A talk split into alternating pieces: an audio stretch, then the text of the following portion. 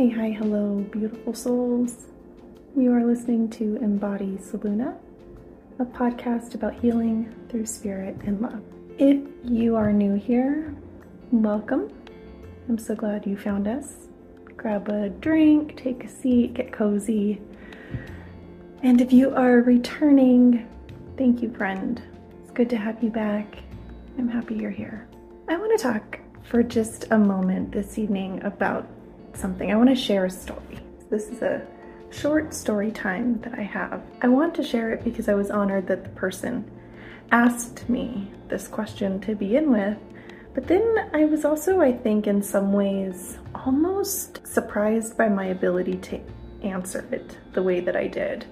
And I don't it was one of those things where like afterwards I wrote down as much as I could remember because I obviously didn't like script anything for this person. And so I just wanted to write down key points and I don't know if in the retelling of the story if it will come across um, in the same way that it did, you know, in the moment. But I think that the main point is there and that's what I want to share. And so just to kind of give a little bit of background, I like ran into an acquaintance, somebody who I've known for quite some time. So anyway, I run into this person and he is a new dad.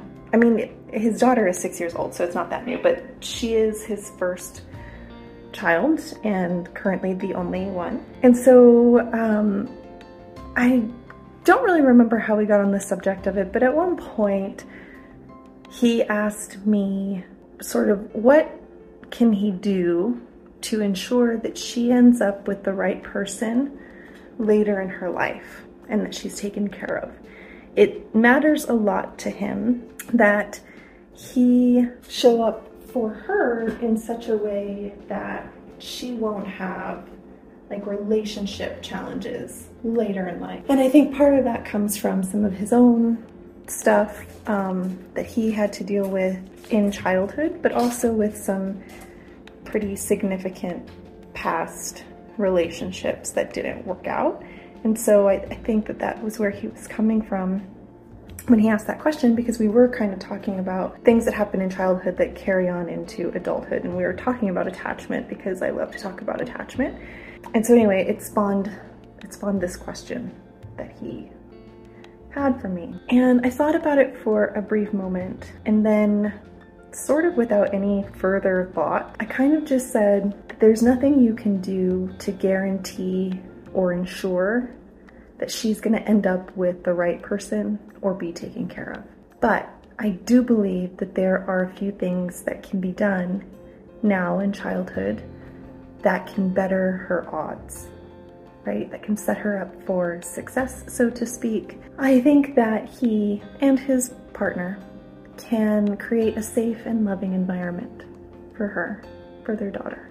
I think they can value her emotions as much as they value her thoughts and her opinions and her achievements and her contributions. I think they can nurture her growth and her expression, her self expression, I think they can create an environment where it's safe for her to fail, which is really, really important. She has to be in a space where it's safe to fail because that then shows her what it's like and she doesn't fear it later, right? It will actually set her up to take risks rather than be afraid. I thought you could give her room to explore and to reflect and to love herself. You can teach her or remind her of the million different ways that human beings give and are love. You can do all of these things, and none of it will guarantee anything. But I think it'll prepare her and make her more discerning. So then later, she will recognize it she will recognize what is good and healthy. She will recognize love, not just in a partner, in her friendships, in the choices she makes towards what she wants to do in her life, in the reciprocity with her family. She'll recognize all of these things And she'll continue to offer all of those things back. And I think that's what you do. Now, I'm not a parent, so I'm sure there are going to be people who are going to say, that sounds really nice, but parenting is not so cookie cutter. And I get that. I do. I get that. So, in line with that, if you want to talk about structural pieces, kids need it. They need structure. Loose enough to be malleable, tight enough to be safe. They need consequences, ones that are appropriate, ones that match the boundary that gets set where the expectation doesn't get met. They need those things. They need consistency. They really need consistency. Consistency is a big part of attachment. Everything just needs to be consistent towards the right direction because there is a such thing as being consistent that isn't helpful. I'll talk about that another time. They need those things too. They need freedom. They need to feel safe in exploring. They need to know that they can.